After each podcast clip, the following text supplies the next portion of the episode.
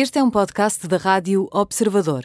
Pode ouvir a rádio também em 98.7 na Grande Lisboa e 98.4 no Grande Porto.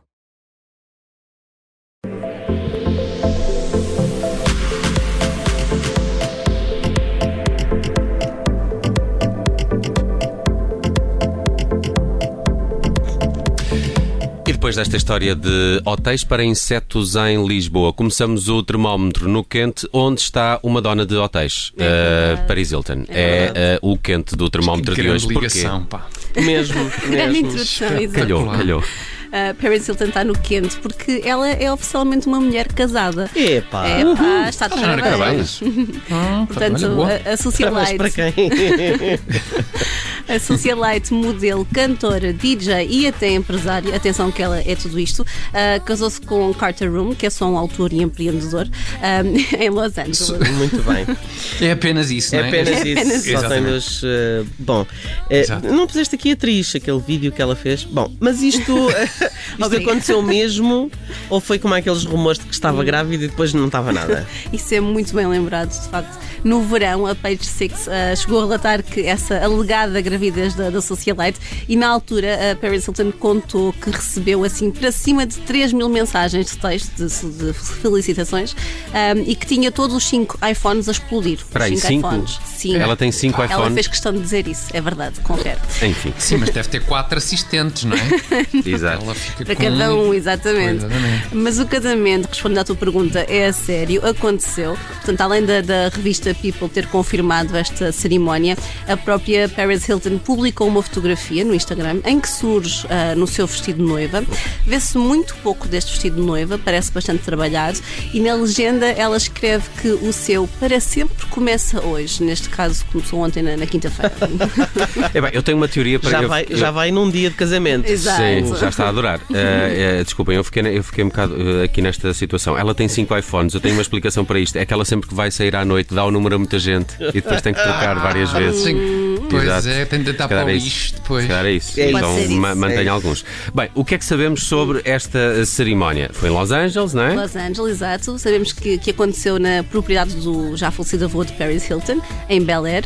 Ah, naturalmente na, na presença de família e amigos, mas atenção que não é qualquer um que é amigo da, da socialite. Ah, portanto, entre os convidados estiveram, por exemplo, Kim Kardashian West, que ainda usa o apelido do ex-marido, ah, Kylie Richards e também Paula Abdul. A palavra Já Paula não ouvia falar é dela há tanto tempo. Exatamente. Um, e além da cerimónia em Los Angeles, o casamento vai ter ainda mais duas festas adicionais uh, que vão ser captadas em vídeo.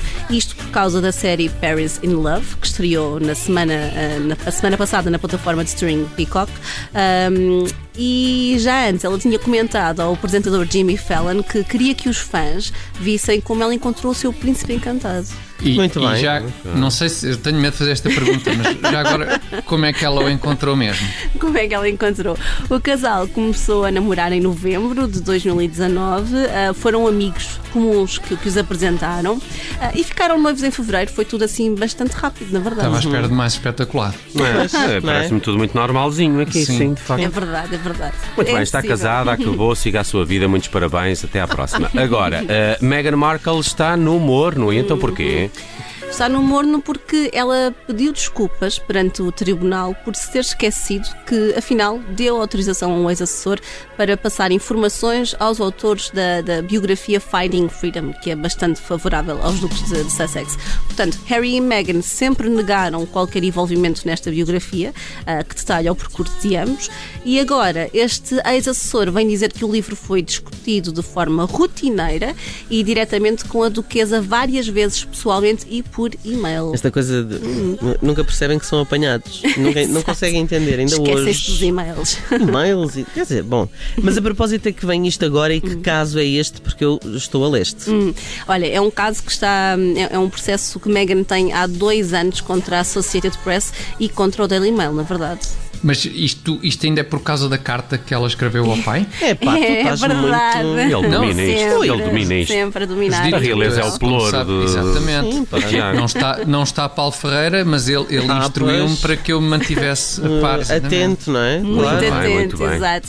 É realmente essa carta que está aqui em cima da mesa. Foi uma carta que foi enviada em agosto de 2018 e que o tabloide Mail on Sunday publicou, quer dizer, publicou excertos da carta ahm, e à data a duquesa processou a empresa detentora do jornal, afirmou que a carta era totalmente privada e que o jornal tinha quebrado a sua privacidade.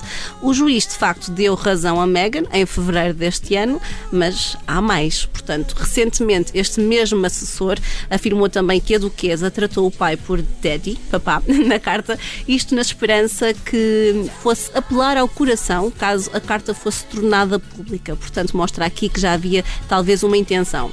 O certo é que o tabloide iniciou um recurso, ah, no caso da carta, ah, e este esquecimento da duquesa pode mesmo ser assim um ponto de viragem no processo, porque no final do dia é tudo uma questão de credibilidade. É pá, e perder a credibilidade para Meghan Markle não deve ser muito difícil. Onde, onde é que isso já vai?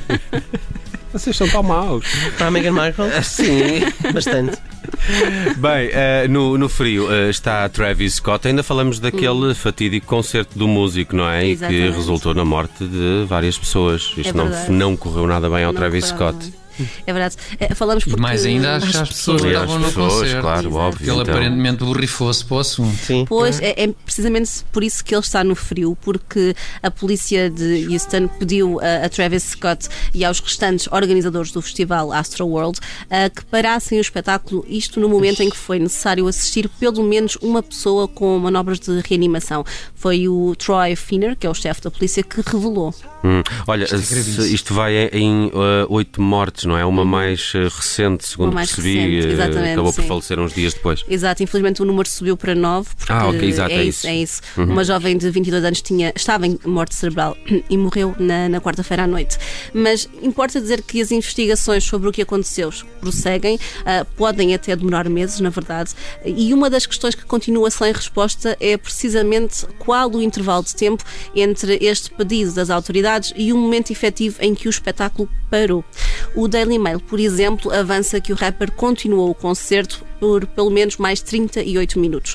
Mas pronto, ah, sendo o Troy, ah, Troy Finner assegurou, ah, citado pela CNN, que a autoridade para, final para terminar o espetáculo seria sempre da produção e do artista. Mas, como disse, as investigações podem durar pois. meses. E que aqui parece que era mais ou menos a mesma coisa, não é? Porque ele também é produtor deste Exatamente, evento, ou coisa exatamente. do género, sim.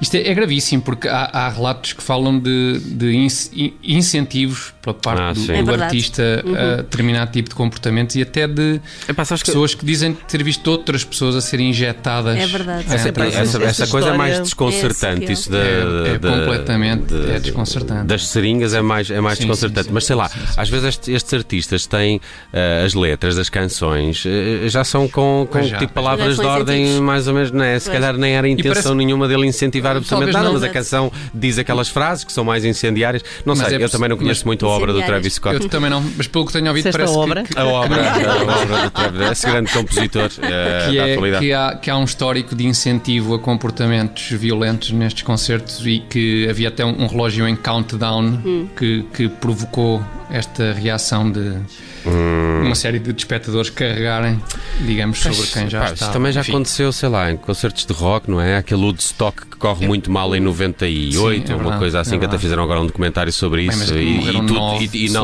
e na altura também se, se culparam um bocado, acho que eram os Limp Bizkit, que já estavam com um concerto Pois, muito pois, agressivo pois, e que acho que aquilo incendiou pois, também um bocado a multidão. Bem, eh, de qualquer forma, isto foi demasiado mal para ser verdade. É verdade. Ahm, e foi feito o termómetro desta quinta-feira aqui pela Ana. É que ainda se a música fosse boa, É Agora verdade. estava à espera da Ana Cristina Marques. Ana Cristina Marques, que vai de fim de semana. Não, ah, ah, é a Francisca Dias Real que nos vem trazer o lado bom da vida. Por isso, Ana, bom fim de semana. Bom fim de Obrigado. semana.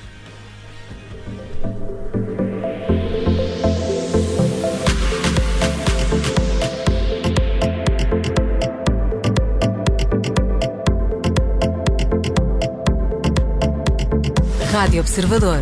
Odivelas 93.7.